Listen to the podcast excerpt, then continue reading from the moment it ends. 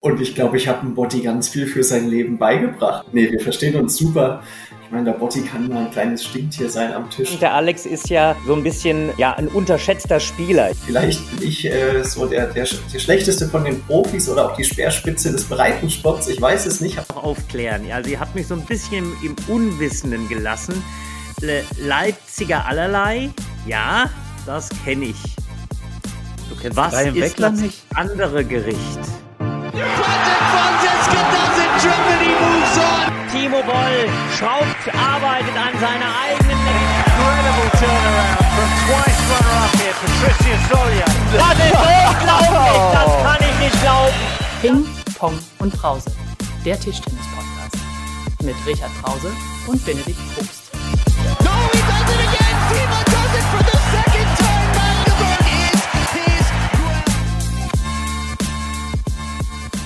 Herzlich willkommen zu Folge 36 des Tischtennis Staatspodcasts in Woche 1, nachdem die ganze Sportwelt mal wieder über Tischtennis berichtet hat und nach Tag 2 nach dem Europe Top 16 und Richard, eins muss mal festgestellt werden, wir machen Gewinner, oder? Letzte Woche, äh, letzten Monat, letzte Folge ging bei uns im Podcast und zack, ver Ist äh, verteidigt sie ihren Titel beim Europe Top 16 in Montreux.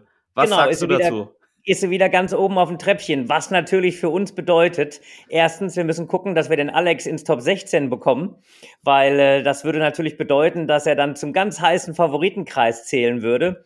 Und zweitens, ich bin mir sicher, jeder, der das jetzt hier verfolgt, will unbedingt in unseren Podcast, weil das ist dann fast die Garantie, das nächste Mal beim Top 16 ganz oben zu stehen. Also insofern, ähm, da werden wir viele, viele Anfragen bekommen, Benedikt. Das stimmt. Und auch die anderen Medaillengewinner waren alle schon bei uns. Äh, Dang, Dang Silber gewonnen, Dima und Nina äh, im Halbfinale ausgeschieden und ähm, Bronze gewonnen. Und ja, wir gucken nochmal ja, ganz kurz, Richard, zum Thema Neu-Ulm, äh, Borussia Düsseldorf, Dima Ovtcharov zurück. Ähm, es wurde schon viel, es wurde eigentlich schon alles gesagt. Und ähm, wir sind auch eigentlich zu spät, denn der Beef ist vorbei. Brand, Ja, wir, Brand, wir, wir haben das schlecht terminiert. Ne? Wir hätten direkt in den Beef reinnehmen müssen und rein senden müssen. Aber ich denke, du hast ja gesagt, es ist alles gesagt. Es gab diesen, ich will es mal so ausdrücken, Friedensgipfel zwischen äh, Andreas und Dimitri. Die haben sich ausgesprochen. Und äh, ja, jetzt gilt es nach vorne zu gucken und sich aufs Tischtennis zu konzentrieren. Ich glaube, das ist das A und das O dabei jetzt. Genau, Dima hat sich entschuldigt. Ähm, Enno Andreas Preuß hat die Entschuldigung auch angenommen. Und was ein bisschen schade ist, dass äh, so ein bisschen dieses Halbfinale, ähm, dieses tolle Halbfinale, ein bisschen in den Hintergrund getreten ist. Gerade das, das Rückspiel in Düsseldorf. Du warst beim Hinspiel, ich war beim Rückspiel. Das war schon Werbung für den Tischtennissport, oder? Absolut. Also das waren, äh, man, man ist ja dann schnell dabei, aber das war fast episch. Äh, Es hat ja wirklich in alle Richtungen gehen können. Und wenn man guckt, äh, der in Anführungszeichen schlechteste Spieler von der Weltrangliste, Anton Kalberg, ist nach wie vor eben ein Top-20-Spieler. Er hat gezeigt, wie eng das alles beieinander liegt. Und das war wirklich ein Herzschlagfinale. Also absolute Werbung für den Tischtennis. Ich fand es schon in Ulm ähm, ein sehr, sehr spezielles Spiel, aber vor allem auch in Kombination mit dem Rückspiel, mit dem Golden Match sozusagen, was ja das erste Mal so durchgeführt worden ist. Das ist schon sehr, sehr aufreibend gewesen. Ich habe mit, dem, mit den Spielern natürlich danach so ein bisschen gesprochen und der eine sagte zu mir, na, das braucht er auch nicht jeden Tag, ähm, weil das zehrt schon an der Substanz, aber es war sicher für die Zuschauer mega spannend. Genau. Ähm, Finale ähm, können wir an der Stelle noch sagen. Saarbrücken hat sich äh, im anderen TTBL-internen Halbfinale durchgesetzt gegen Postmühlhausen. Das ist, glaube ich, am 29. März und in Saarbrücken 3. April in Düsseldorf ist dann das Champions Ganz genau. Benedikt, du machst keine Fehler. Ich Perfekt. Mach, ich mache keine Fehler und ähm, ich könnte mir vorstellen, dass das auch wieder ein richtig enges Ding wird und ähm, da sind wir gespannt. So, bevor wir zu unserem Gast kommen, ähm, bist du uns noch einen Cliffhanger schuldig, lieber Richard, zum Thema deutsche Meisterschaften von der letzten Folge. Ja, also ich, ich, ich, liebe, ich liebe ja Cliffhanger und äh, es ist wirklich eine ganz, ganz alte Geschichte. Also ich weiß gar nicht, wie lange man da zurücknehmen, äh, zurückgehen muss. Äh, es ist ja so, dass diese deutschen Meisterschaften ähm, für mich, also für die, die es nicht wissen, ich habe früher tatsächlich so gespielt, dass eine deutsche Meisterschaft ähm, für mich keine erfolgreiche Deutsche war, wenn ich nicht wirklich eine Medaille irgendwo gewonnen habe. Und es hat sehr, sehr lang gedauert, bevor ich mich da in, in Siegerlisten eintragen durfte, in diese Medaillen. Und äh, die deutschen Meisterschaften, die sind erfahrungsgemäß oder ähm, das hat sich, hatte sich damals so eingespielt, immer so in dieser ersten Märzwoche gewesen. Parallel ist das auch zufällig mein Geburtstag. Und meine Eltern wollten so ein bisschen was vorbereiten und ich sagte, nee, nee, ähm, können wir nicht machen, äh, ich muss deutsche Meisterschaften spielen. Waren sie natürlich ein bisschen äh, irritiert, weil sie wollten mir eine schöne Geburtstagsfeier ausrichten. Ja, und ich fuhr dann zu den deutschen Meisterschaften. Ähm, ich habe damals mich immer ganz gut gebettelt mit Heiko Wirkner. Äh, Grüße gehen raus an Heiko. Das war ja so ein bisschen ein Vorhand-Vorhand-Duell.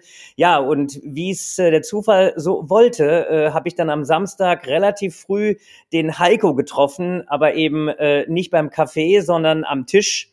Und äh, ja, das Spiel aus meiner Erinnerung hat genau neun Minuten gedauert. Dann hat er mich nämlich so richtig durch die Halle geprügelt.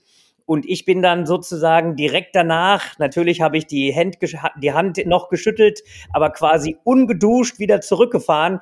Äh, ja, ich war dann relativ pünktlich zu meiner eigenen Geburtstagsfeier wieder da und meine Eltern sagen, hör mal, du warst doch eben gerade erst bei den Deutschen. Was machst du hier? Ähm, ich hatte das nicht angekündigt, dass ich direkt wieder zurückkam. Ich habe dann erstmal geduscht und dann konnte ich Geburtstag feiern. Also ist ein kleiner persönlicher Cliffhanger. Eine deutsche Meisterschaft war für mich damals immer so ein zweischneidiges Schwert. Ich habe ja international insgesamt eher so ein bisschen erfolgreicher gespielt als das, was ich national gespielt habe. Und äh, ja, werde ich nie vergessen. Also Heiko Wirkner, ich meine, es war eine deutsche Meisterschaft in Bayreuth. Der hat mir da ganz extrem meine Grenzen aufgezeigt. Ich könnte mir vorstellen, ähm, bei deinem Ehrgeiz, den du doch hattest, war die Geburtstagsfeier ja richtig fröhlich dann am Abend, oder? War so richtig, da haben wir es aber so richtig krachen lassen, ja. Das, das habe ich mir gedacht. Kommen wir zu unserem heutigen Gast. Ähm, ich, ich stelle ihn ganz kurz vor. Ähm, vielleicht, aber nur, nur ganz vielleicht, ist er nicht, nicht der beste Tischtennisspieler in Deutschland, aber sicher einer der bekanntesten und beliebtesten. Ähm, auch schon zweifach, zweifacher deutscher Meister im Doppel, amtierender, amtierender Weltmeister und Ikone im Klickball. Gebürtiger Leipziger, aber eigentlich schon fast ein mittelfränkisches Urgestein, würde ich sagen. Ähm, zweiter Vorname, der Blitz. Und wer jetzt nicht weiß, wer gemeint ist, der Tischtennis nie geliebt. Lieber Alex Fleming, schön, dass du dir die Zeit genommen äh, hast und heute bei uns bist. Wie geht's dir? Ja, hallo zusammen. Danke, dass ich da sein darf. Gut geht's. Äh, hab gerade ein bisschen eine kleine Erkältung, Grippe überstanden, aber ansonsten alles gut.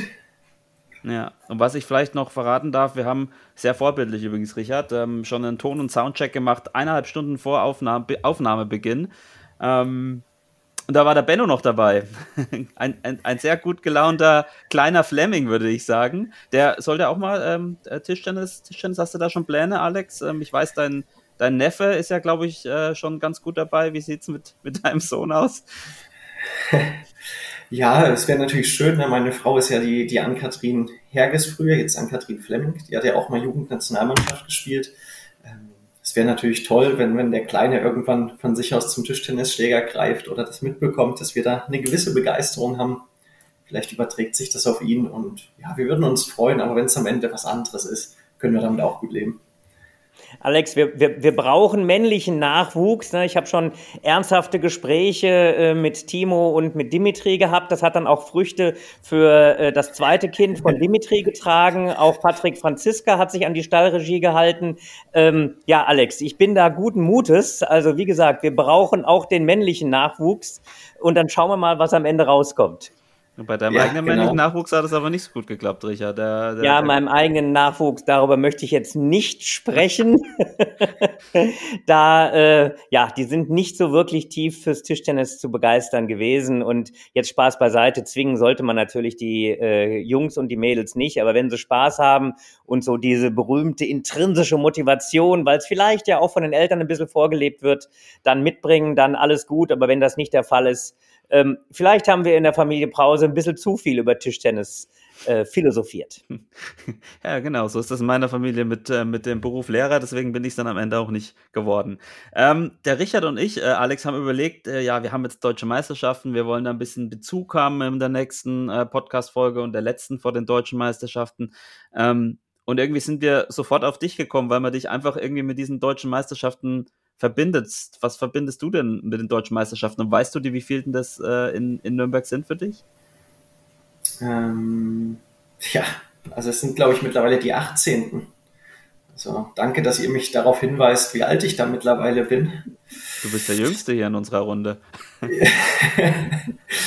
ja, also ich, ich glaube, das hatte mal in Bielefeld angefangen. Das war, glaube ich, 2003. Ähm, da war man dann noch einer der jüngsten Teilnehmer und alles war ganz neu und, und total aufregend. Und da hat man die großen Stars dann zum ersten Mal live gesehen und war quasi so ein bisschen mit denen auf einer Stufe und hat auf der gleichen Tribüne gesessen. Das war natürlich dann in dem Alter was ganz, ganz Besonderes. Und seitdem verbindet man damit eigentlich dieses jährliche Event, wie Richie gesagt hat, im März, wo man sich darauf vorbereiten kann und wo man da wahnsinnig viel Freude, aber auch viel Leid und Enttäuschung auch mal erfährt. Da habt ihr euch knapp verpasst, oder Richard, bei den deutschen Meisterschaften? Hast du, wann hast du deine letzten gespielt? Oh, das ist eine gute Frage. Das muss so um die 2000er gewesen sein. In Bielefeld waren wir da auch schon. Ähm, das war ja letztendlich, äh, wer Mai-Tischtennis gelesen hat, äh, so ein bisschen in der Nähe, oder nicht nur ein bisschen, sondern in der Nähe von Steinhagen. Damals eine Hochburg.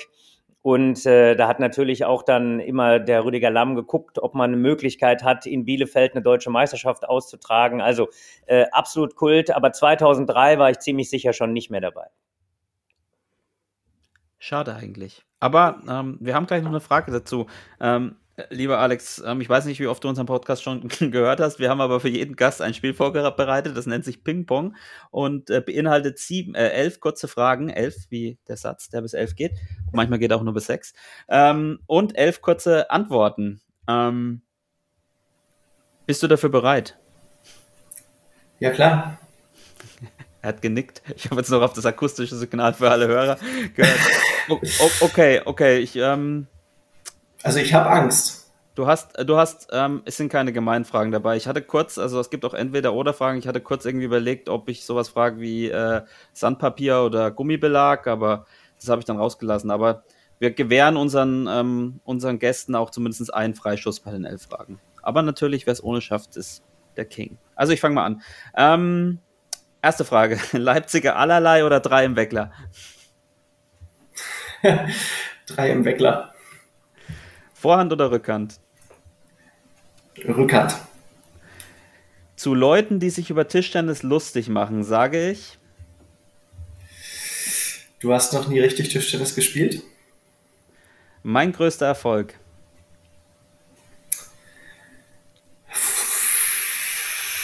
Ähm, World Cup-Sieger Klickball. Mein Vorbild. Roger Federer. Dieses Spiel würde ich gerne nochmal spielen. Klickball WM-Finale 2020. Du wartest, äh, ah, nee, wir, wir kommen danach nochmal kurz dazu. Ähm, wenn ich eine Regel ändern dürfte, dann machen wir alle nur noch Rückhandaufschläge. Ha, darüber wird zu reden sein. da müssen wir dem Richard sofort 500 DDR-Punkte abziehen, oder? Das langt nicht. ähm, das bringt mich auf die Palme. Ja, äh, beim Tischtennis sehr falsche Aufschläge. Das perfekte Getränk nach dem Spiel. Ein alkoholfreies.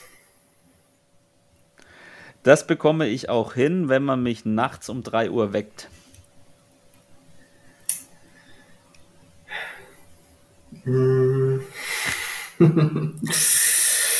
Ach, eigentlich gute Laune haben.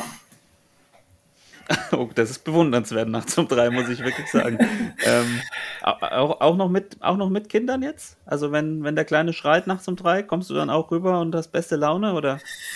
Ja, wir haben Anfängerbaby. Also das Ach, schläft ja, auch das hast du gesagt, durch, sonst zu 80, 90 Prozent. Du, cool. Alex, du, du, musst aufpassen, äh, deine bessere Hälfte hört vielleicht den Podcast auch und dann wirst du verhaftet jede Nacht. ja, das kann natürlich sein. Vielleicht kriege ich es auch einfach gar nicht mit nachts. Das, das der, ist übrigens der Klassiker, da erinnere ich mich auch immer dran, ne? wenn du morgens aufwachst und sagst, Mensch, haben wir alle gut geschlafen, ne? das Baby hat sich gar nicht, also gar nicht irgendwie gemeldet, ja, und dann sagt die Frau, du hast nur nichts gemerkt, ist nicht eine Minute ruhig gewesen, der kleine Spatz. Ja, das gab es auch schon, doch, muss ich zugeben. So, und die letzte und natürlich die ähm, spannendste Frage: Meine Bilanz gegen Richard Brause.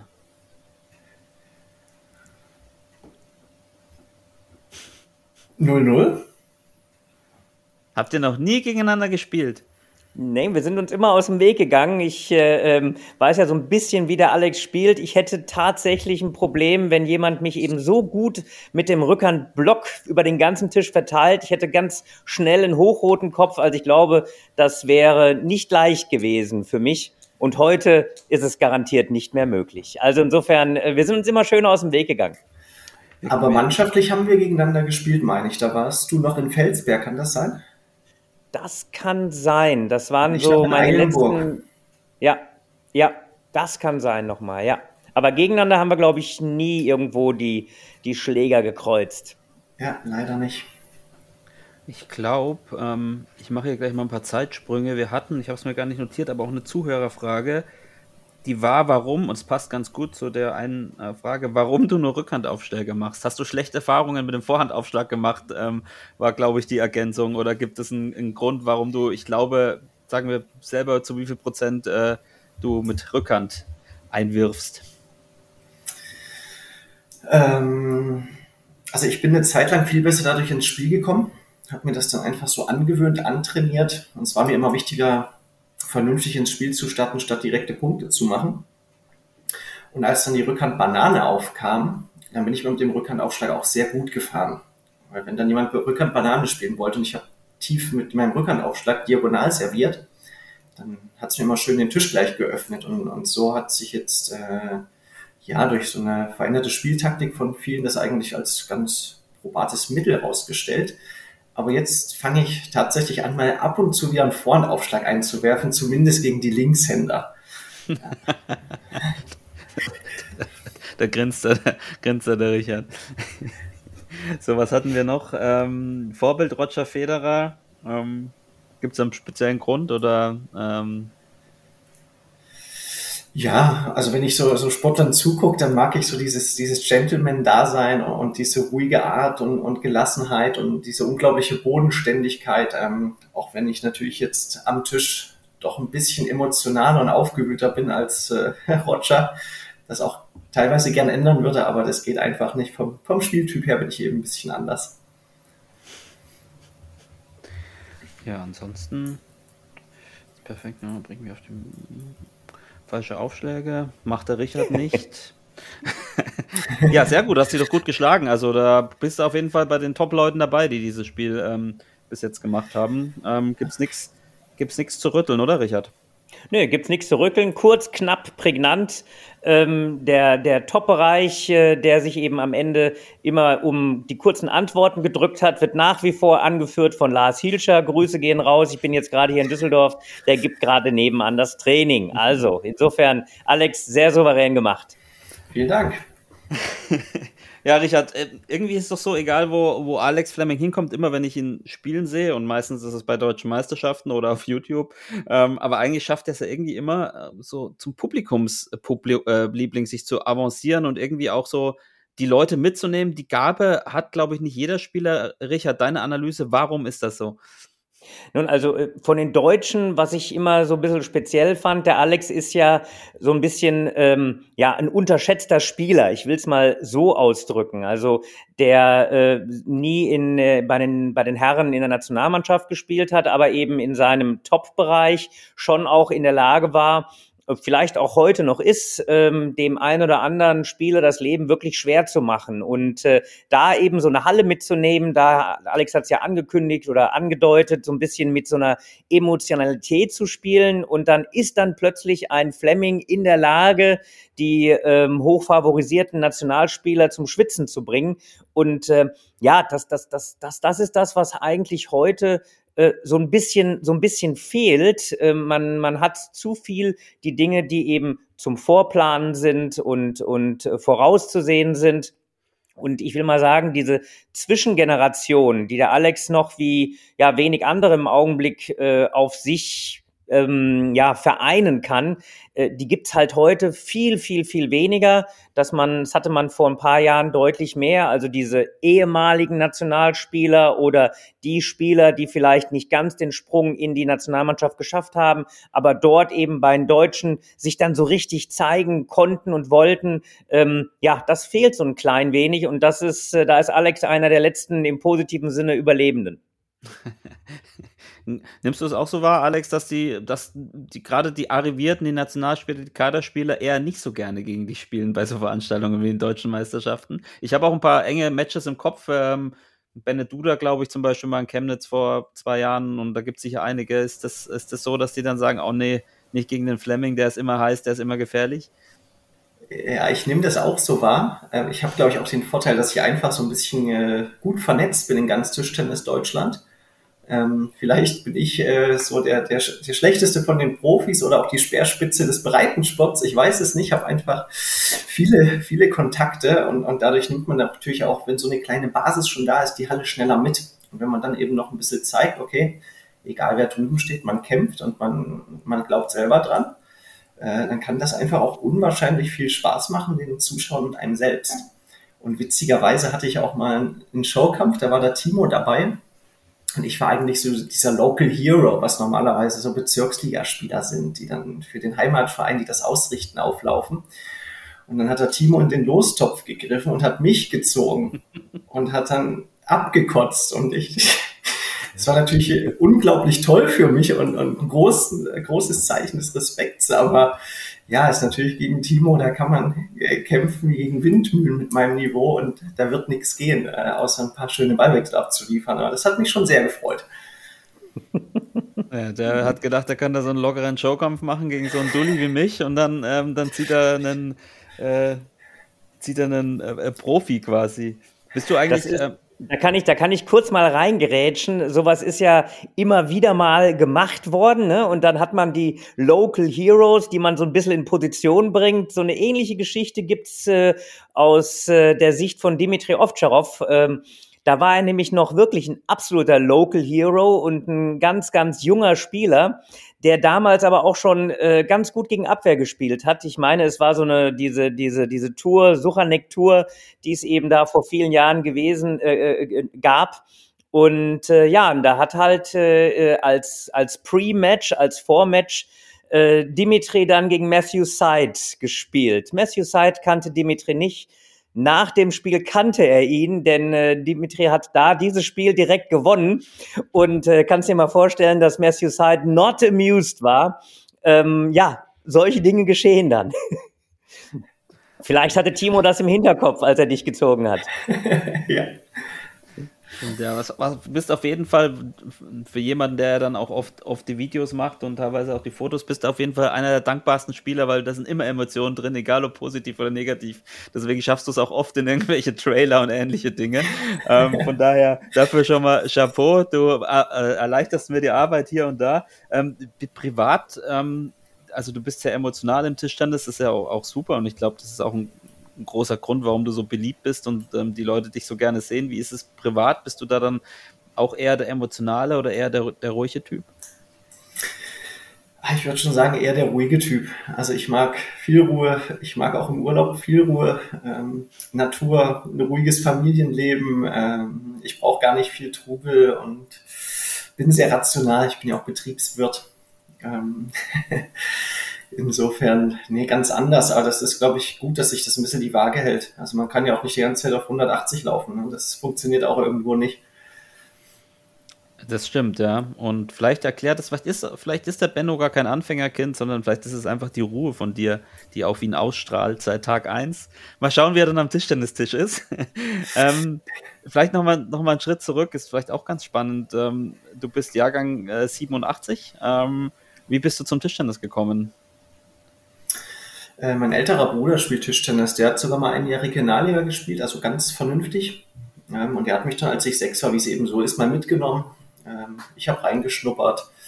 Hat damals ein, das ganz große Glück, einen ganz, ganz tollen Trainer hier in Leipzig zu haben. Äh, der das so mit einer richtig guten alten Schule Spaß am Sport vermittelt hat und einen körperlich ganzzeitig äh, auf eine ganz tolle Art und Weise unglaublich fit gemacht hat. Und ich glaube, ja, das war dann auch ganz wichtig, dass, äh, dass ich so lange so viel Spaß am Tischtennis haben kann. Ja, du, ähm, ja, du begleitest ihn ja wahrscheinlich schon, ähm, weil du ja auch viele Jahre in den letzten zwei, zweieinhalb Jahrzehnten in Diensten des Deutschen Tischtennisbundes gestanden hast. Ähm, schon, schon sein Werdegang, wie hast, wie hast es du erlebt? Wir haben es gerade schon mal so kurz angesprochen. Ähm, was zeichnet ihn aus und warum hat es vielleicht am Ende dann irgendwie nicht ganz gereicht, um quasi noch diesen, diesen einen Schritt noch zu gehen, ähm, dann international, äh, internationales Topniveau zu erreichen oder halt Nationalspieler zu sein? Kann man das so sagen? Das, glaube ich, ist nicht ganz einfach immer so zu, zu subsumieren. Also ich denke, dass äh, Alex äh, im, im NK1 oder im damaligen C-Kader ja eine, eine ganz gute Rolle gespielt hat und auch äh, ganz gut, ja, ich sag mal, aufgebaut wurde. Ähm, Alex hat das ja selbst so ein bisschen dargestellt. Ich glaube, dass er eben insgesamt schon ein sehr, sehr kompletter Spieler mit einer guten Kontrolle ist.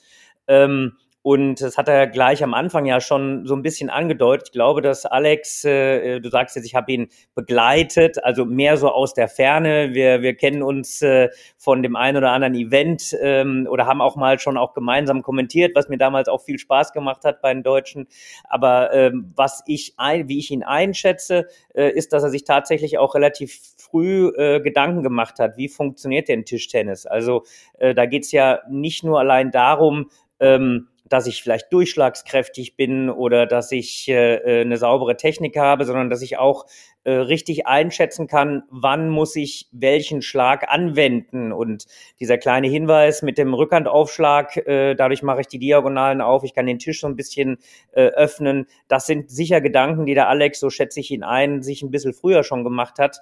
Und ja, ich schätze das als schon als ein bisschen eine, eine taktische Fähigkeit wirklich Dinge gut in Verbindung zu bringen. Also was passiert wann, ja? Und wenn äh, ich jetzt so ein bisschen ins Philosophieren komme, was mir schnell passiert, äh, das ist das, was mitunter heute hm, ja auch in diesen Generationen wir so ein bisschen mehr auch unterstützen müssen. Also was brauche ich, um in mein Spielsystem zu kommen? Was passiert nach einem Unterschnittaufschlag? Was passiert nach einem Überschnittaufschlag? Was bedeutet es, ich mache den Tisch auf? Ähm, ich glaube, die Fragen hat Alex sich relativ früh beantwortet und das ist sicherlich eine seiner Stärken. Gehst, geh, gehst du da d'accord, Alex? Was, wie, würdest du, wie würdest du das bewerten? Was sind deine Stärken? Ähm, vielleicht auch so die Schwächen so ein bisschen?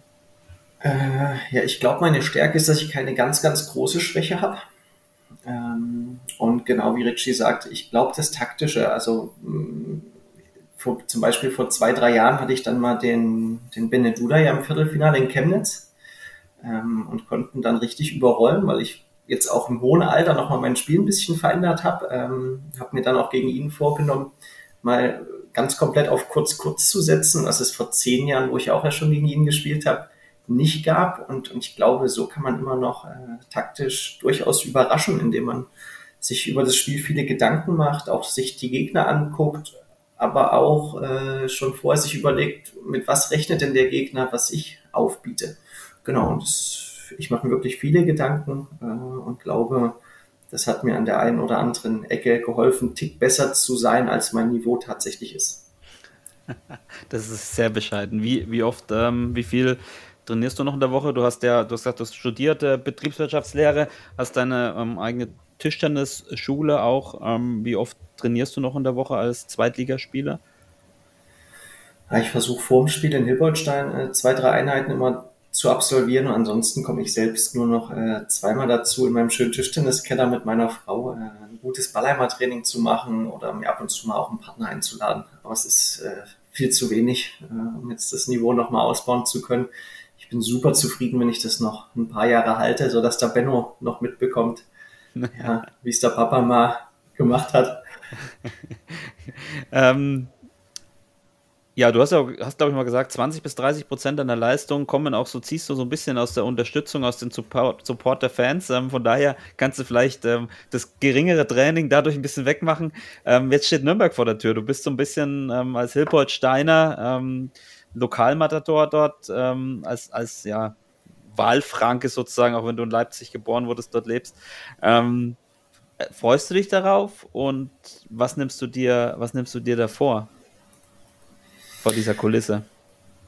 Ja, ich freue mich riesig. Also das ist auch der Grund, warum ich äh, mir absolut vorgenommen habe, da auf jeden Fall nochmal dabei zu sein. Ähm, Hilpolstein hat, glaube ich, schon wieder einen ganzen Block reserviert mit Karten. Insofern hoffe ich da auf eine schwarz-gelbe Wand. Ähm, einfach genießen ist natürlich nicht nur das Spielerische, sondern ich freue mich auch wirklich dann äh, alte Weggefährten mal wieder zu treffen. Da findet man in den Zuschauern immer wieder auch Leute, die den Weg aus Sachsen nach Nürnberg auf sich nehmen. Ähm, auch teilweise natürlich, um mich zu sehen. ist natürlich super. Und dass das, ich glaube, für Sonntag ist ja schon ausverkauft. Ähm, ich glaube, das wird klasse. Also wenn man irgendwie Sonntag noch mal dabei sein könnte, wäre es sensationell. Ansonsten genieße ich den Samstag und auch den Samstagabend. Genau, dann können wir gleich den Hinweis an dieser Stelle machen. Sonntag ist tatsächlich ausverkauft. 2000, ich glaube, 600 äh, Tickets sind weg. Für den Samstag noch rund 700 Karten. Also ähm, auch da geht es dem Ende entgegen. Ähm, wer dabei sein will, wer den guten Alex und noch viele andere ähm, talentierte Tischtennisspieler und Spielerinnen sehen will, der sollte auf ähm, www.tt-dm.de gehen und ähm, dort noch sich eins oder mehrere der verbleibenden Tickets ergattern. Ähm, Deutsche Meisterschaften, Alex, dein großes DM-Jahr war 2013, würde ich mal sagen, in Bamberg, also auch in Franken. Gutes Pflaster, Bronze im Einzel und ähm, im Doppel sogar Gold gewonnen. Ähm, ist, ist der Fleming heute eigentlich der bessere als damals? Kann man das so sagen? Oder äh, wie würdest du das vergleichen? Das ist eine gute Frage. Also ich meine, ich bin jetzt 35, ich bin nicht mehr ganz so flink. Ne? Das ist klar, ist in der Natur der Sache.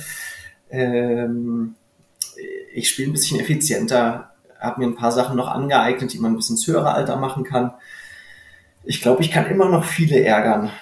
Ähm, aber unbedingt über die Fitness ist es vielleicht ein Tick schwerer geworden. Also es ist natürlich jetzt jammern, was vielleicht nicht angebracht ist, wenn ich jetzt Timo immer wieder sehe, was der noch abliefert. Insofern ähm, ist mein Trainingspensum natürlich geringer als seins.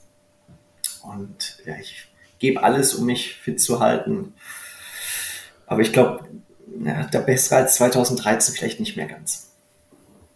Timo Aber sagt, weißt du, ja. die, die, die Entwicklung geht ja eigentlich in so eine andere Richtung. Die Entwicklung geht ja in die Richtung, dass, ich will es mal etwas despektierlich ausdrücken, die grauen Panther nicht wegzudenken sind aus dem Tischtennis. Und der Timo wird es mir nicht übel nehmen. Ähm, aber tatsächlich, wenn man mal schaut, es ist halt, man äh, im, im, im Sport immer länger in der Lage, dieses Level, wenn der Körper hält, hochzuhalten. Und äh, da brauchen wir jetzt gar nicht äh, nur bei Timo bleiben. Äh, ich habe äh, bei, beim Top 16 einen Robert Gardosch gesehen ähm, äh, auf einem absoluten Top-Niveau. Äh, äh, in China äh, Malong, der 34 jetzt äh, ist und äh, der natürlich auch das eine oder andere Wehwehchen hat, aber immer noch auf einem absoluten Top-Niveau eben spielt. Man muss seinen Körper äh, sehr, sehr gut äh, kontrollieren und pflegen und man muss sich immer wieder Gedanken über sein Spiel machen dann kann man das sehr, sehr lange aufrechterhalten. Also vielleicht sehen wir den besten Flash oder den besten Alex aller Zeiten noch. Kommt natürlich aufs Training an. Ja, und, und äh, Timo sagt das ja, sagt das sogar, glaube ich, er, er glaubt, er würde gegen den 20-jährigen Timo Boll gewinnen aktuell, weil er halt, ähm, oder in seinem aktuellen Alter.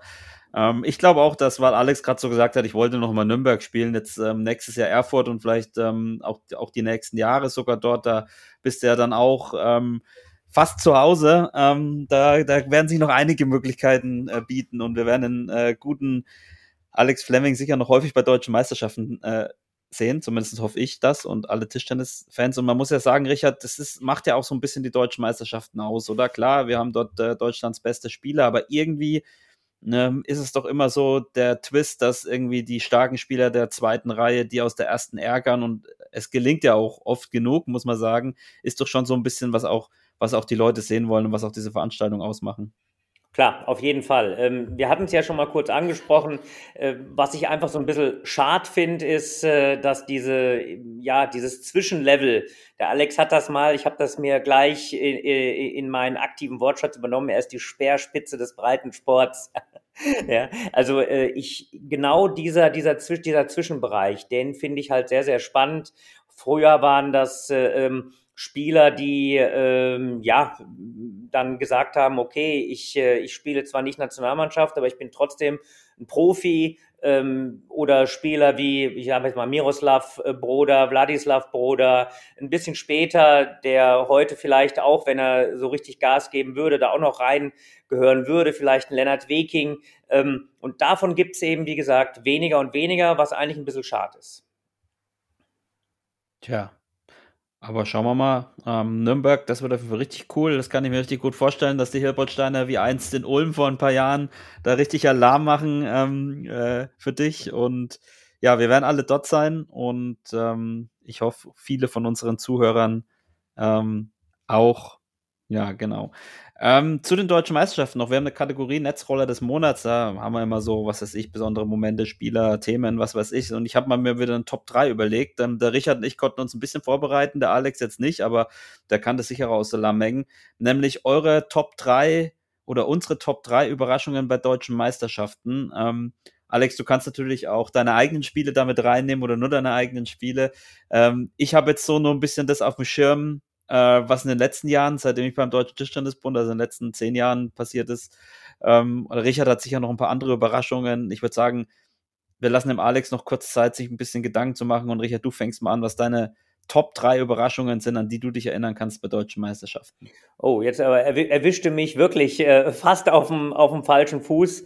Ähm, das glaube ich, ich, nicht. Ich sage mal, was, was für mich sicherlich äh, äh, herausragend war, eben die erste deutsche Meisterschaft, äh, die Timo gewonnen hat.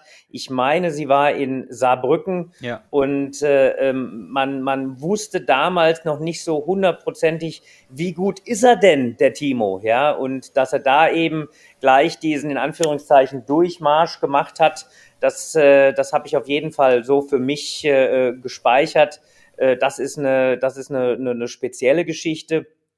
Ähm, dann äh, die Zuhörer verzeihen es mir, äh, habe ich für mich aus meiner Erfahrung nochmal ein, ein spezielles Spiel, was mir vorhin, als ich so ein bisschen über äh, Heiko Wirkner und Co. gesprochen habe, äh, mir sofort kommt. Ähm, es gab mal eine deutsche Meisterschaft in Berlin. Da spielte der aktuelle Sportdirektor Richard Brause gegen Thomas Keinert. Und Thomas Keinert führte 2 zu 1 und 2013. Und äh, ich habe diesen Satz tatsächlich gedreht und habe im fünften 5-2 geführt, um dann am Ende dieses Spiel doch noch zu verlieren. Und äh, so äh, äh, flexibel wie Tommy danach das Rad durch die Box geschlagen hat, das hat sich für mich auch extrem eingebrannt. Das muss so 96, 97 gewesen sein. Damit hatte er eben quasi auch, ja, wenn man so will, mich aus der Nationalmannschaft verdrängt. Aber das war auch, ähm, auch wenn ich es verloren habe, für mich ein, ein echtes, echtes Highlight. Und äh, insofern, äh, ja, das, das waren so die zwei, die ich noch, äh, ja, so direkt mir äh, gekommen sind, als ich jetzt mal mit Deutsche Meisterschaft nachgedacht habe. So, und ein drittes hast du jetzt nicht mehr. Ein drittes habe ich jetzt nicht mehr, weil ich weiß, was du jetzt gleich äh, äh, noch äh, präsentierst. Und da will ich dir ja natürlich nichts von wegnehmen. Ja, aber ich habe ja sowas wie Le Young und so habe ich ja zum Beispiel ganz rausgelassen, weil ich ja nur das genommen habe, wo ich auch wirklich dann live oder aktiv dabei war. Ähm, und das ist dann eher was für die noch nicht so, die, die Hörer, die noch nicht so lange im Tischtennis-Zirkus dabei sind. Also ich habe auf jeden Fall sehr gute Erinnerungen, auch Chemnitz 2020. Sadie Meisner, Glückwunsch an ihn auch nochmal. Er hat äh, das WTT Feeder in Düsseldorf gewonnen und sich damit in die Top 100 der Welt buxiert. Auch eine tolle Leistung. Äh, gegen Patrick Franziska 4-3. Also meine, meine Smartwatch, die nervt mich ein bisschen. Ähm, damals noch, ich glaube, mit viel Diskussion um Aufschlag und Co. Ähm, aber am Schluss hat er das Ding gegen Franz 4 zu 3 gewonnen.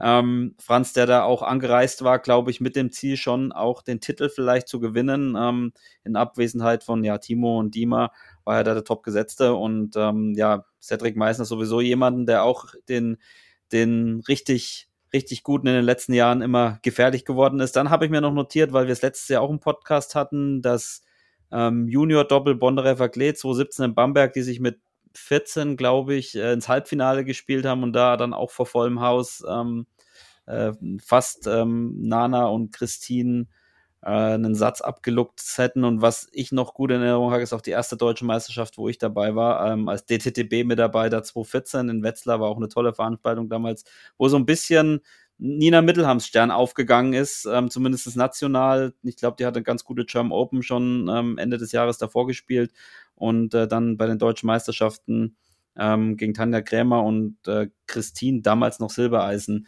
äh, bis, ich, bis ins Halbfinale vorgespielt und da war ich in der Halle ähm, und das fand ich auch ziemlich stark.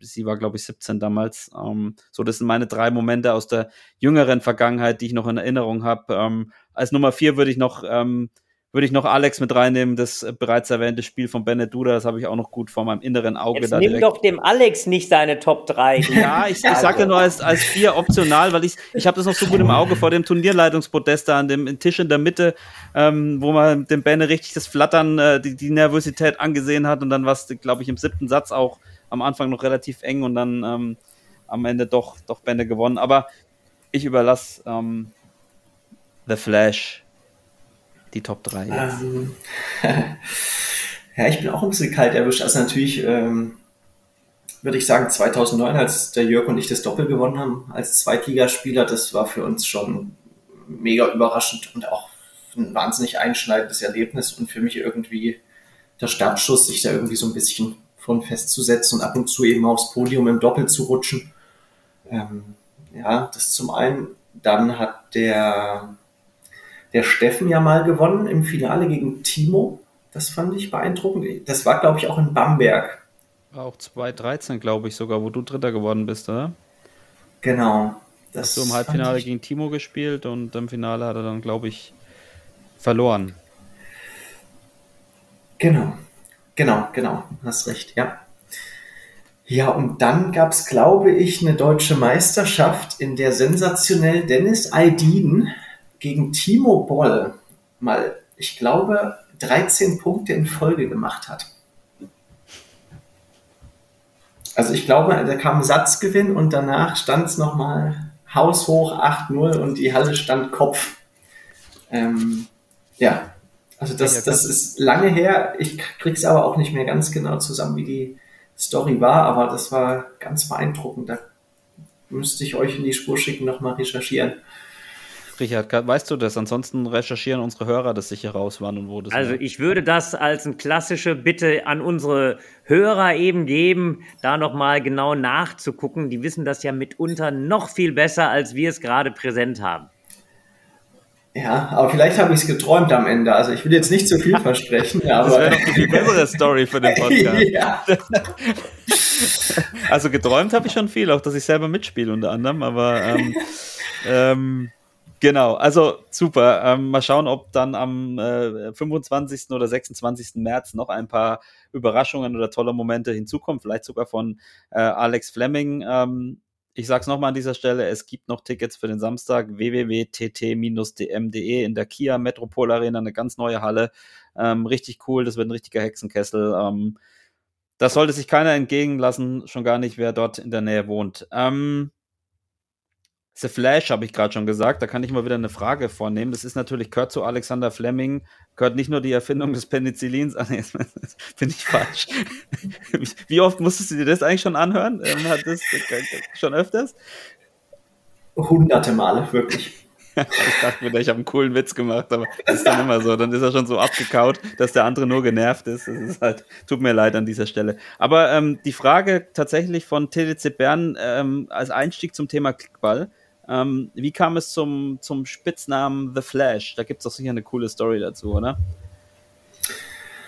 Äh, naja, ich habe mich über die deutschen Meisterschaften qualifiziert.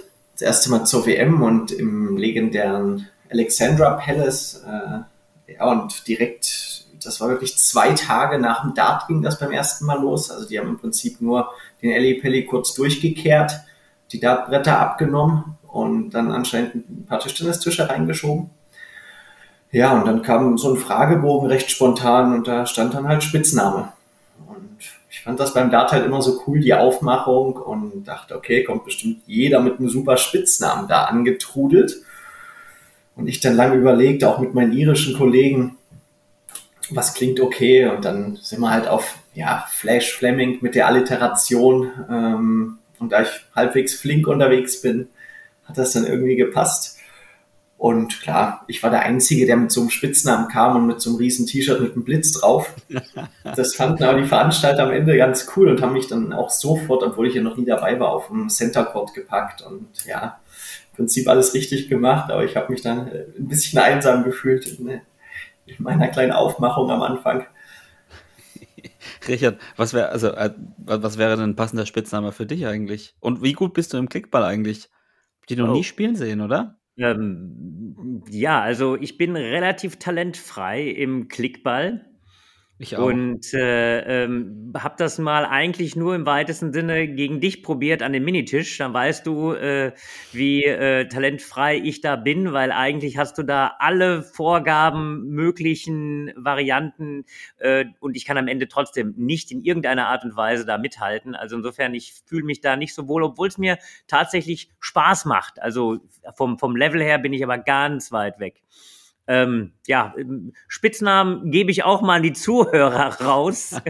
Keine Ahnung, der, der, der schnelle Glatzkopf oder irgendetwas in der Richtung. Also lasst mal eure Fantasie freien, freien Lauf oder der, der Vorhandaufschläger. Ja, also letztendlich ähm, bin ich mal gespannt, was da eintrudelt. Mal schauen. Vielleicht kriegen wir noch ein paar Vorschläge, die wir dann in der nächsten Folge veröffentlichen können. Brause, Alliteration. Power, Power, Power, Power Station. Running Richie. Pause ist schlecht. Ja, Power Pa- Brause. Powerpause Run, oder Running Richie? Running Richie finde ich auch cool. Running Richie. Ja, du könntest es ja, na gut, wenn du sagst, du bist nicht so, dich, ich habe ja das Gefühl, Alex, da kannst du jetzt mal widersprechen. Also Minitisch, was wir da im Büro spielen, das ist was ganz anderes, aber ich habe so ein bisschen das Gefühl, dass sich Leute da leichter tun, die schon eher so Schlaghärte besitzen und Leute, die eher so Spinny äh, spielen, sich da schwieriger tun. Also mir geht es zumindest so, wenn ich Klickball spiele, ähm, mir fallen halt diese Bälle dann immer unglaublich ins Netz und ich komme da gar nicht so zurecht, weil ich halt im normalen Tischtennis auch eher so auf Spin spiele. Ist das richtig oder ähm, kann man das lernen? Also man kann das lernen und das ist auch zum Teil richtig, wie du sagst. Es, ich würde jetzt mal sagen, es gibt beim Tischtennis so zwei Schlagtypen. Also es gibt einmal ähm, diesen Klapper, der ein bisschen mit offenem Schläger anfängt und in der Bewegung zuklappt. Da gehöre ich dazu, Gott sei Dank, fürs Klickball. Ähm, da ist nämlich das Geheimnis, du klappst einfach ein bisschen später zu. Und da ist die Umstellung relativ klein, weil mein, mein Tischtennisschläger ist auch sehr lange sehr offen. Und dadurch treffe ich den Ball, fällt es mir leichter, den ein bisschen frontaler zu treffen. Wenn du jetzt so ein Spinny-Spieler bist, der immer so ganz tangential schon von Anfang an seinen Schlägerwinkel dadurch wenig verändert beim Topspin, wie jetzt Timo, wie man das ganz eindeutig sieht zum Beispiel. Ich glaube, Richie, auch bei deiner Vorhand war das so. So ein übel geschlossener Vorhandschwinger dann rutscht dir der Ball natürlich sofort runter. Weil sobald du den Ball Richtung Nordpol triffst und gehst flach über den Ball drüber, dann hast du keine Chance, den irgendwie auch nur ans Netz zu kriegen, sondern der dotzt dir durchaus auch mal auf die eigene Hälfte. Ja, das passiert mir immer, genau, ja. Ja. ähm, die, die Frage auch, auch hier, wie, wie ist es dazu, fragt man sich ja schon, ähm, warum jetzt ausgerechnet du da der Weltmeister bist 2021, ähm, der noch amtierende, weil die letzten zwei, zwei Mal hat es nicht stattgefunden. Ähm, wie ist es dazu gekommen? Also wie, wie bist du zu, überhaupt zum Klickball gekommen und wie bist du so gut geworden? Abgesehen von den guten Voraussetzungen, die du schon hast, wie gerade äh, erläutert. Ja, also ich muss vorwegnehmen, das ist leider kein richtiger Weltmeistertitel. Das war ja in dem Corona-Jahr 2021 und da die Chinesen nicht mitspielen durften, haben die das dann als Masters ausgetragen. Und leider bin ich dadurch nicht Weltmeister geworden, sondern nur Ping-Pong World Masters Sieger. Ah, Aber ich, wenn, ihr könnt das gern weiter behaupten. Ich kann, ich möchte Wir, mich wir behaupten nicht das. Du hast ja schon mitbekommen, wir sind der. Staatspodcast und Genau. was bei uns hier behauptet wird, ist Gesetz. Wir sind die Meinungsmacher. Und ich muss sagen, ich, für mich ist das, also ich habe jetzt, ich habe ja schon mir ein paar Sachen durchgelesen und so. Also selbst wenn ich es gelesen habe, mir, ich habe das auch überhaupt nicht in Frage gestellt. Alles, was am Ende Januar am Ali Pelli passiert, ist für mich die Weltmeisterschaft. Und wenn, wenn die, die Chinesen halt mal nicht dabei sind, dann, ich sag mal so, wenn wir im richtigen Tischtennis Weltmeister wären, weil die Chinesen nicht dabei sind, dann verkaufen wir das auch als Weltmeister. also so ist es nicht. ähm, von, von daher, ähm, ja, ich wollte dich nicht unterbrechen. Mit Ähm, Werdegang oder ein Ja, also wie ich dazu gekommen bin, wir hatten immer viel Spaß beim Tischtennis und waren dann auch so verrückt, dass wir viel bei uns im Keller waren und haben dann mit den schön alten Bannerschlägern gespielt und Hölzern und Kurznoppen. Wirklich stundenlang, auch mal zu Weihnachten. Und dann habe ich das eben mal gesehen bei, bei Sky und dachte, okay, das müsstest du noch gut können. Angemeldet, äh, Schläger bestellt, trainiert. Ich bin dann auch sehr akribisch und analysiere das Spiel und, und mache mir einen Kopf, wie musst du den Ball treffen, wie wie kannst du ein bisschen besser werden als die anderen, dir leichte Punkte verschaffen. Ja, dann eben alles, was ging trainiert, Trainingspartner gesucht, Balleimer gemacht, ähm, auch wirklich fürs Klickball nochmal viel körperlich vorbereitet, weil man unglaublich flink sein muss. Das größte Geheimnis ist, einen Ball am höchsten, am höchsten Punkt zu nehmen. Genau. Deswegen ist es sehr physisch und dann hat es halt super geklappt. Ja, und du darfst mich jetzt korrigieren. Ich glaube, du warst 2015 schon mal im Finale. Dann 2020 hast du schon gesagt, das war dieses ganz, ganz knappe Ding. Ähm, 2021 bist du dann Weltmeister geworden. Ich sage es jetzt nochmal an dieser Stelle für alle, die mithören. Ähm, wie kann man sich das vorstellen, ähm, das normale, in Anführungsstrichen, Tischtennis und Klickball unter einen Hut zu bekommen? Also ist es so ist schon sehr unterschiedlich wahrscheinlich. Und wie sieht es dann bei dir aus, gerade in die Vorbereitung ähm, ja, auf diese zwei großen Turniere, die es dann gibt im Klickball? Ja, also einige, die Klickball dann gespielt haben und wochenlang trainiert, die mussten dann damit aufhören, weil die den Einstieg ins Tischtennis nicht wieder geschafft haben und wirklich monatelang Riesenprobleme hatten. Also ich brauche vielleicht fünf, sechs Trainingseinheiten und bin am Ende wieder fit. Das ist bin ich sofort auf Null. Und vorm Klickball, dort ist halt das Niveau schon so eng, ne, weil das Material natürlich auch sehr beschränkt ist, dass das Feld sehr nah zusammenrutscht. Da gucke ich schon, dass ich drei, vier Wochen überwiegend Klickball spiele und den Tischtennisschläger eher mal zur Seite lege. Wann, wann gibt es denn die nächste äh, Neuauflage? Ist da schon was in der Pipeline? Und warum hat es die letzten beiden Mal nicht stattgefunden? Das wollte ich auch noch fragen. Ähm, die lassen sich natürlich nicht so in die Karten gucken. Also es gibt wohl einen US-Amerikaner, der hat das Ding erfunden. Der hat die Rechte, der verkauft dann die Rechte an Matchroom Sports. Also Matchroom macht ja auch Snooker, Poker, Billard, Dart. Ähm, und die können sich nicht einigen. Also irgendwo sind da Markenrechtsprobleme und, und vertragliche Probleme gerade im Hintergrund. Aber Ende April, ich habe witzigerweise gerade in unserem sensationellen Toncheck, habe ich gerade eine Einladung per WeChat bekommen, dass anscheinend am letzten Aprilwochenende wieder der World Cup in Nanjing stattfinden soll. Das ist jetzt ja. für mich gerade also auch eine ganz, ganz frische Nachricht, die noch keiner weiß außer ihr. Siehst du, Richard, nachdem wir uns jetzt ähm, vor ein paar Jahren auch den ja alternativen Spielformen, wird es ja bei uns genannt, Klickball, Hardbad, Vierertisch, geöffnet haben, könnten wir doch mal schauen, vielleicht sollten wir das einfach nach Deutschland holen, oder? Mal die Präsidentin fragen, die soll mal diesen Amerikaner da anrufen, sagen, hey, ähm, wir machen das und dann hat der, hat, der, hat der Flash auch noch ein, noch ein Heimspiel. Was hältst du davon? Ja, ich muss ja sagen, ich bin ja, ich bin ja dann ein Fan. Ich habe mir das dann äh, äh, auch angeschaut. Sabine war ja auch mal dabei. Ja, ich fand das ja ganz, ganz, ganz spannend und das ist von der Präsentation richtig stark. Und äh, ja, ich ziehe da immer Hut ab vor, vor den, vor den Matches, vor allem auch von den von den Ballwechsel, die da eben immer laufen. Ja, klar, es ist quasi ohne diesen extremen Aufschlag, es ist quasi ohne diese extreme Rotation, wird reduziert ein bisschen auf ähm, auf die Platzierungen, auf Geschwindigkeit, aber ich bin ein Fan davon. Also es macht echt Spaß.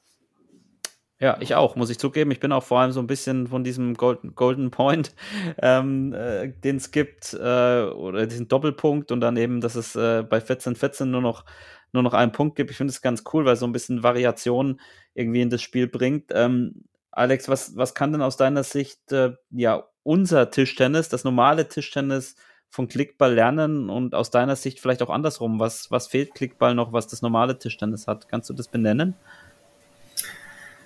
Ähm, also ich glaube, das normale Tischtennis hat einiges gelernt. Ich bin ein bisschen überzeugt, dass die Kameraführung, wie das jetzt oft ist, und beim WTT ist ja eine tolle Aufmachung. Ich bin fast überzeugt, dass da auch zum Klickball geguckt wurde, weil das war schon vor 10, 11 Jahren sensationell gemacht. Also mit verschiedenen Kameraperspektiven, eben weg von dieser Einzelkamera. Ähm, unglaublich modern, hat unglaublich viele Emotionen eben rübergebracht. Ähm, hatte tolle Einstellung, ähm, was beim Tischtennis lange gefehlt hat, glaube ich. Äh, super Kommentatoren und einfach wahnsinnig professionelles Equipment. Also sie haben richtig eben investiert in der Hoffnung, dass dann im Fernsehen was zurückkommt.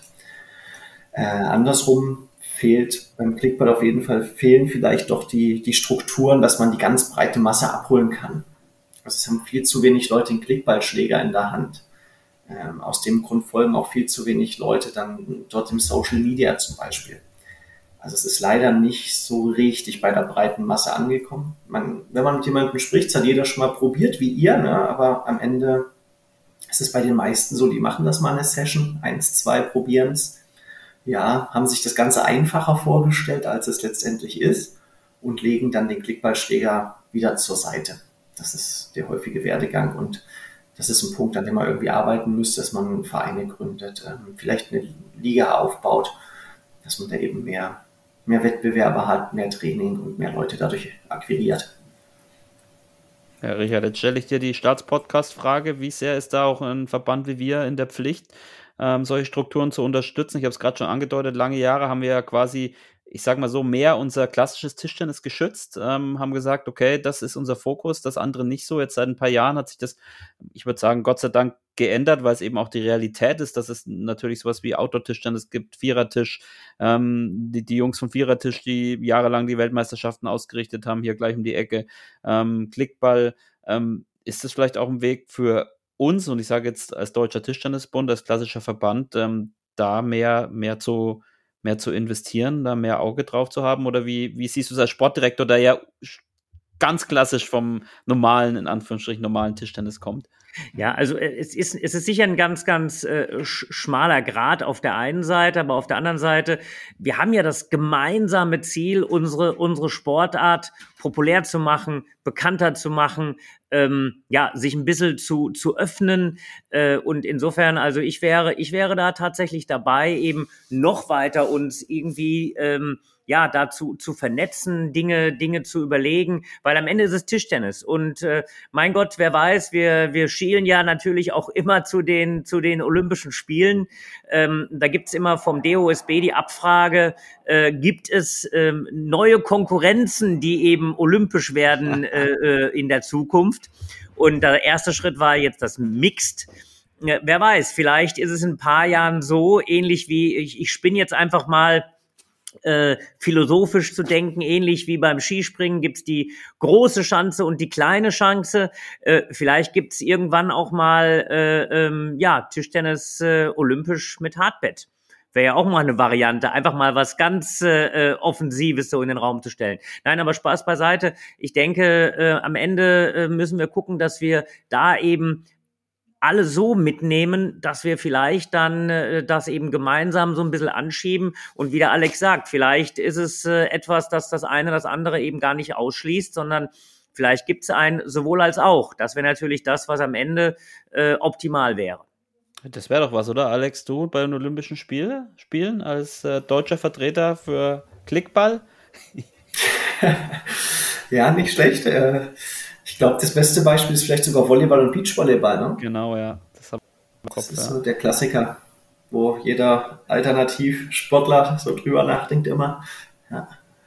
Was, was ist aus Alex aus deiner Sicht so, was wäre die Lo Lösung auch von den Strukturen her oder wie, was wäre deine Idee, Klickball ähm, noch populärer auch in Deutschland zu machen? Also es gibt ja die Klickball-Community um Jürgen, Jürgen Loy, der das da, glaube ich, auch alles so ein bisschen aus der Taufe gehoben hat.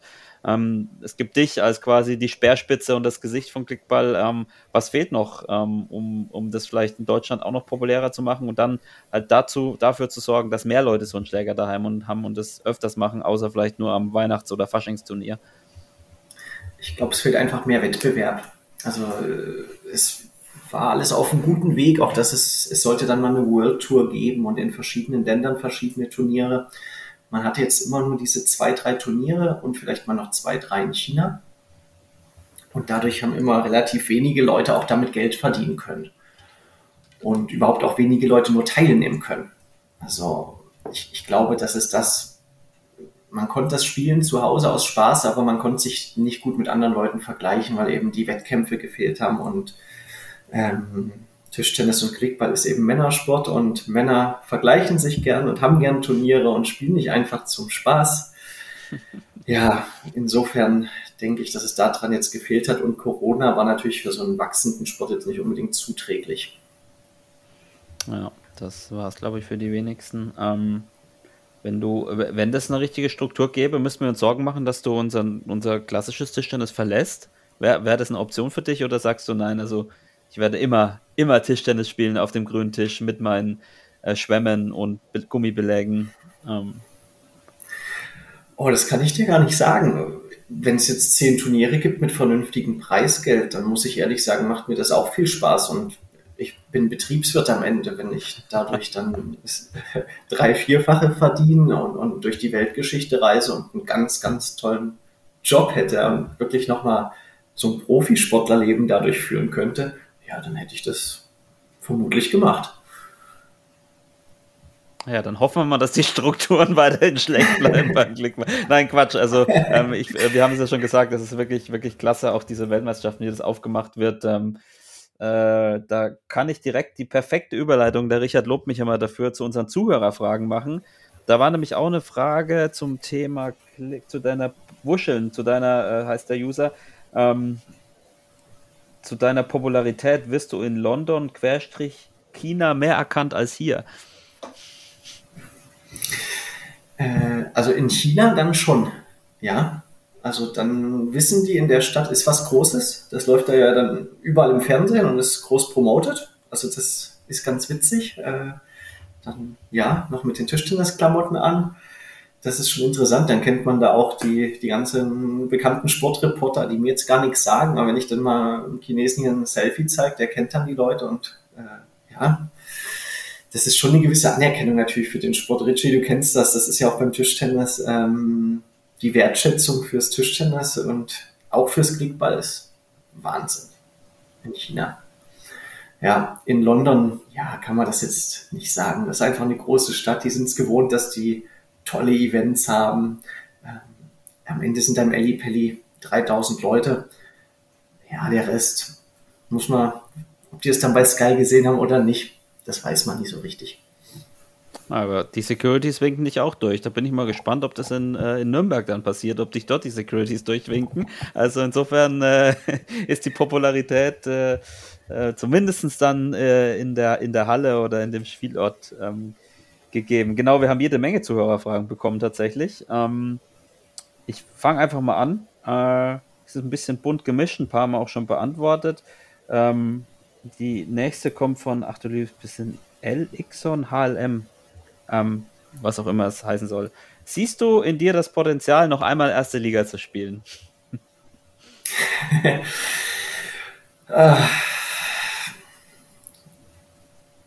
ich glaube nicht mehr. Also vor vier, fünf Jahren hätte ich vielleicht noch Ja gesagt, wenn ich richtig trainiert hätte, ähm, da ein paar Leute zu ärgern. Aber durch das Dreiermannschaftssystem, muss man ehrlich sein, bin ich wäre ich ein Verheizer irgendwo äh, schwierig für mich in der jetzigen Konstellation. Ich glaube nicht und ähm, ich glaube, in Hilbertstein spiele ich auch gut, weil das Umfeld passt und ich mich da zu Hause fühle. Ja. Florian Jonas, wer hat dich inspiriert, mit Tischtennis anzufangen? Das hast du schon gesagt, dein Bruder. Ähm, ja. Ist denn, was ist dir im Training mit deinem Neffen, ist es dann sein Sohn, der Paul, von deinem, oder hast du noch mehrere genau, Geschwister? Genau, das ist ähm, von dem Bruder, ja. Genau, was ist dir im Training mit deinem ähm, Neffen wichtig und wie oft trainierst du mit ihm? Chu A ist derjenige, der die Frage gestellt hat. Ähm, vielleicht noch kurz, Paul heißt er, ist, glaube ich, schon in der Sichtung aufgefallen, ähm, schon ein paar Titel geholt ähm, und du trainierst ihn? Ich trainiere ihn zum größten Teil, ja. Der ist jetzt zehn, genau. Ähm, wichtig ist mir, mich vielleicht so ein bisschen da abzuheben. Also wir haben jetzt erstmal nicht die allergrößten Strukturen hier in Leipzig für so kleine Tischtennisspieler oder Talentierte. Das heißt, wir müssen auch wieder sehr effizient rangehen und ich versuche ihm viel beizubringen, ähm, was gut ist, dass man das in jungen Jahren hat und das ist für mich zum Beispiel Spin-Gefühl und eine gewisse Verständnis, äh, dass man Verständnis fürs Spiel entwickelt. Also ich habe auch mit dem zum Beispiel ganz klassisch angefangen, dass der seine ersten Topspins nicht gegen Oberschnitt lernt, sondern gegen Unterschnitt. Dass der einfach viel Spin entwickelt, die Bewegung mal einen Tick länger macht. Ähm, auch mal gegen den Strom, wo es immer heißt, dieses äh, ganz kurze Bewegung, ähm, dass er einfach äh, Körpergefühl, Ballgefühl, Spin-Gefühl am Anfang bekommt. Und schauen wir mal, bisher klappt das ganz gut. Er ist jetzt im Talentkader gerutscht, da bin ich ganz, ganz stolz auf ihn und ja, solange er da mit Freude von sich aus bei der Sache ist, da unterstütze ich das so gut es geht, auch mit meiner Frau zusammen und mit meinem Bruder. Ja. Hm. Richard, das, ähm, du hast ganz, ganz gespannt zugehört. Ja, ich habe ich hab ganz gespannt zugehört. Äh, vor allem auch, äh, ich hatte kurz überlegt, ob ich reingrätsche im positiven Sinne. Also ähm, die, diese, diese Gesamtstruktur der Technik geht ja schon ein bisschen wieder weg davon, dass man sagt, man hat diese ganz, ganz kurzen Bewegungen. Ne? Also vor allem, wenn ich mir das Ganze jetzt äh, mal anschaue, wie sind guck nach China, äh, äh, guck zum Teil nach Japan. Also dieses ganz kurze wird im reaktiven Bereich gespielt als Kontraspin. Also ich sage dazu immer dann die Kraft der zwei Herzen. Das bedeutet, ich mache also nicht die Situation, dass ich selbst die Kraft entwickle, sondern ich nutze die Kraft meines Gegners. Dazu ist natürlich absolut notwendig, eine kurze Bewegung eben zu haben. Aber wenn ich eben tatsächlich hier ähm, äh, selbst Geschwindigkeit vor allem auf erste Bälle eben entwickeln will, dann geht das eindeutig weg davon, dass man diese ganz, ganz kurzen Bewegungen hat. Das ist wirklich etwas mehr geschwungen. Ähm, Im Tischtennis ist es vielleicht wie in, in vielen anderen Sportarten auch, dass das Ganze so ein bisschen wellenförmig ist. Das heißt, was irgendwann mal out of äh, äh fashion war, kommt dann durch die Hintertor, durchs Hintertor wieder so ein bisschen zurück. Vielleicht auch so ein bisschen, äh, den Plastikball haben wir ja schon etwas länger, vielleicht auch ein bisschen dem geschuldet, vielleicht äh, so ein bisschen auch durch die verbesserte Athletik, dass man eben sich trotz etwas längerer Bewegung sehr, sehr gut zum Ball stellen kann. Also das sind alles so Dinge, die man im Hinterkopf äh, haben muss.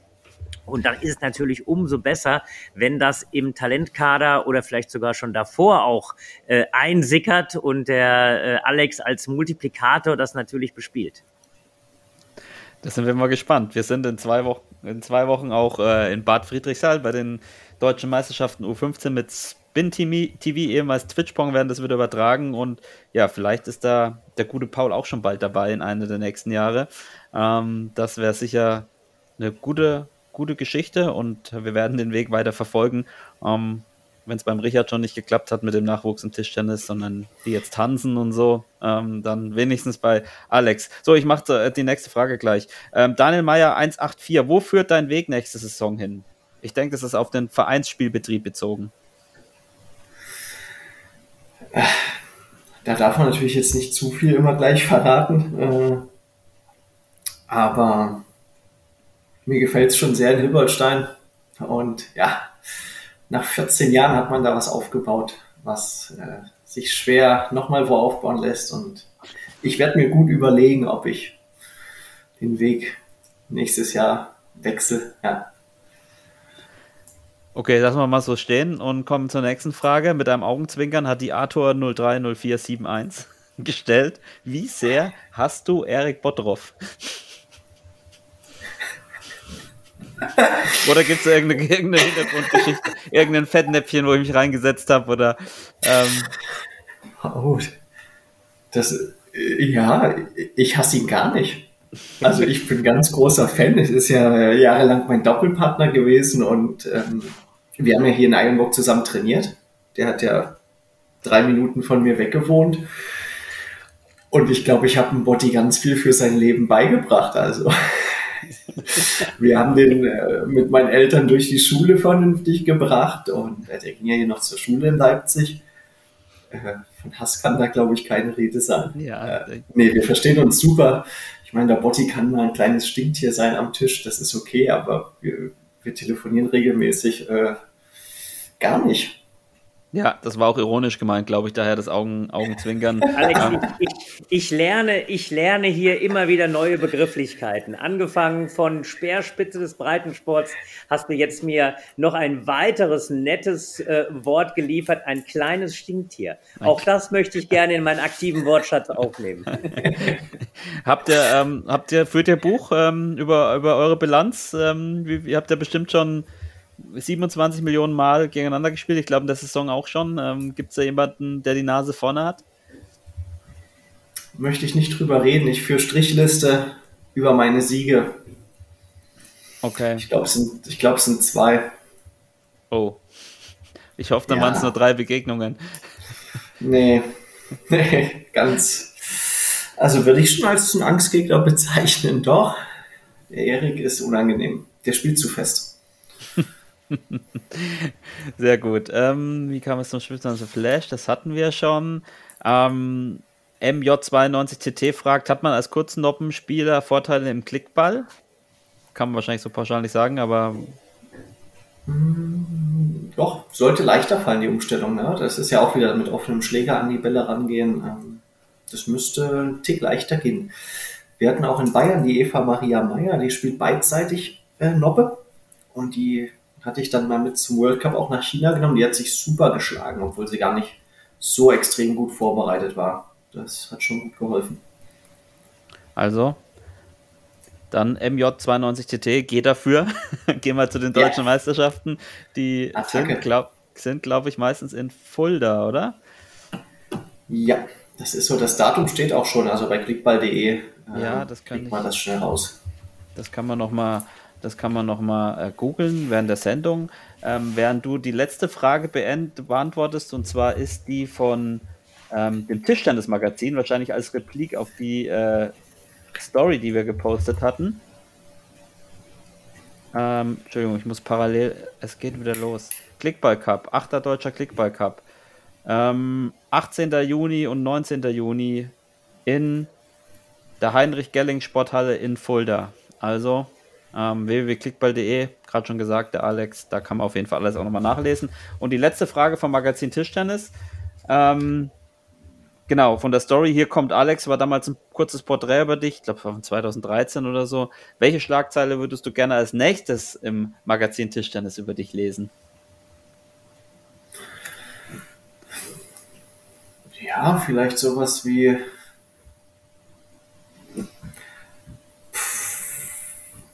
Fleming macht's nochmal.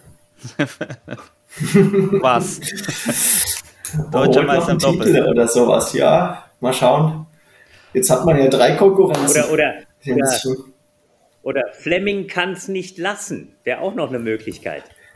Oh, gefällt mir sehr gut. Kreativer Kopf. Solange es nichts mit Penicillin zu tun hat. Ähm, hast du eigentlich für die deutschen Meisterschaften, Oh, an Güte. den deutschen Meisterschaften schon ähm, äh, dein, deine festen Doppel- und Mixpartner? Also, ist das schon spruchreif? Ist das schon, ich weiß gar nicht, wie das, wie das ist, ob es die Meldungen da schon eingegangen werden mussten. Da bin ich jetzt echt ein bisschen überfragt. Darf man es noch nicht sagen? Also ich habe äh, vor einigen Wochen, Monaten regen Kontakt mit Sabine darüber gehabt.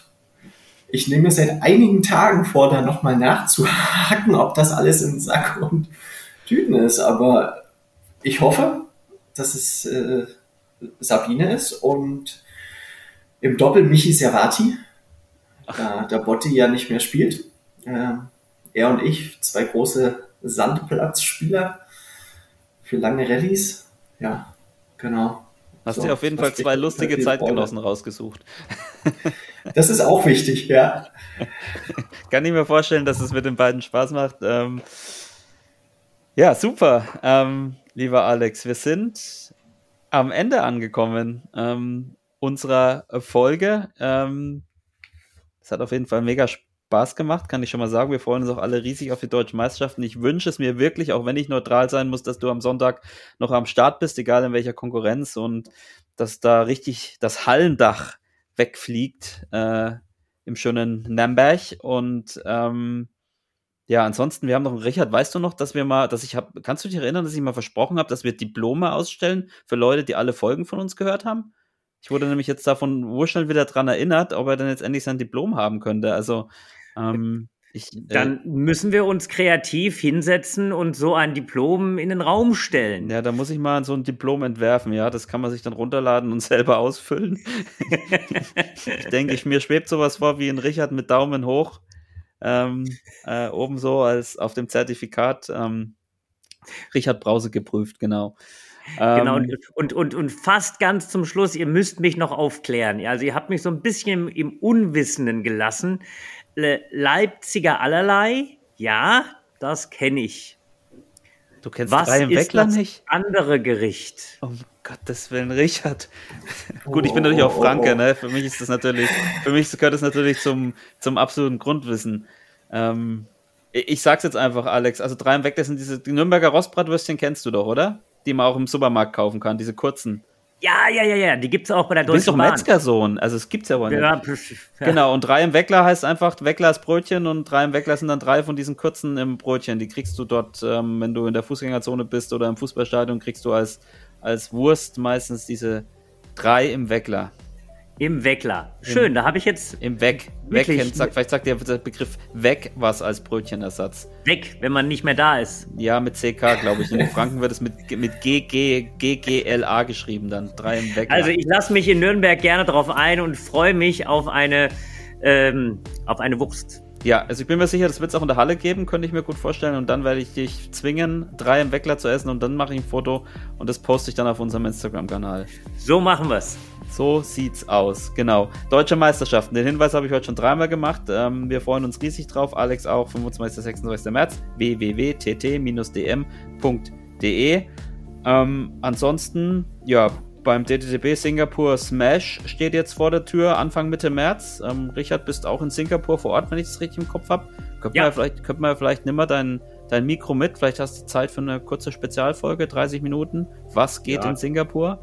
Genau, also davon ausgehend, dass das Internet schnell genug ist, können wir das mal überlegen. Ja, warum nicht? Das Internet ist fast überall schneller als hier in Deutschland, das weißt du. Alex, wie geht's bei dir weiter? Ähm, was steht jetzt noch an auf dem Weg nach Nürnberg? Ähm, Auf dem Weg nach Nürnberg natürlich äh, weiter in Hilbertstein erstmal ein bisschen die Zuschauer begeistern.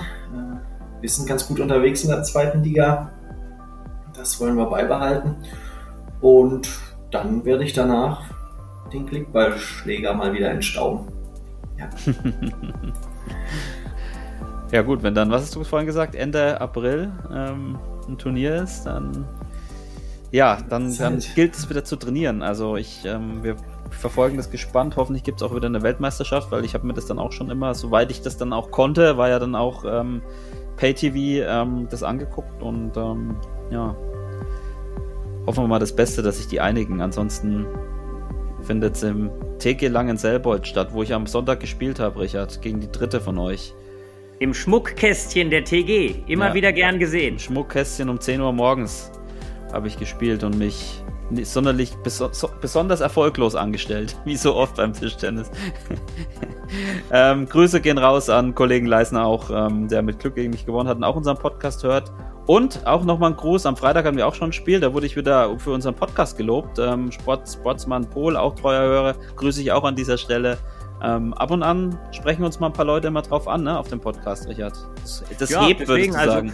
so, solange, solange die, der, der, der überwiegende Anteil sagt, macht weiter, machen wir weiter. So sieht's nämlich aus. Sehr gut. Und dann hoffentlich auch noch mit ähm, so coolen Gästen wie dir, Alex, an dieser Stelle. Vielen Dank. Hat Spaß gemacht. Und Danke, dass ich da sein durfte. wir wünschen dir alles Gute, natürlich in Nürnberg und auch bei den Klickballturnieren, die vor der Tour stehen. Ansonsten ähm, Fragen, Anregungen, Kritik, podcast.tischtennis.de oder über unseren Insta Instagram-Kanal. Und ansonsten sage ich einfach mal Tschö. Bis zum nächsten Mal. Tschüss, bis zum nächsten Mal. Ja, ciao. Ciao.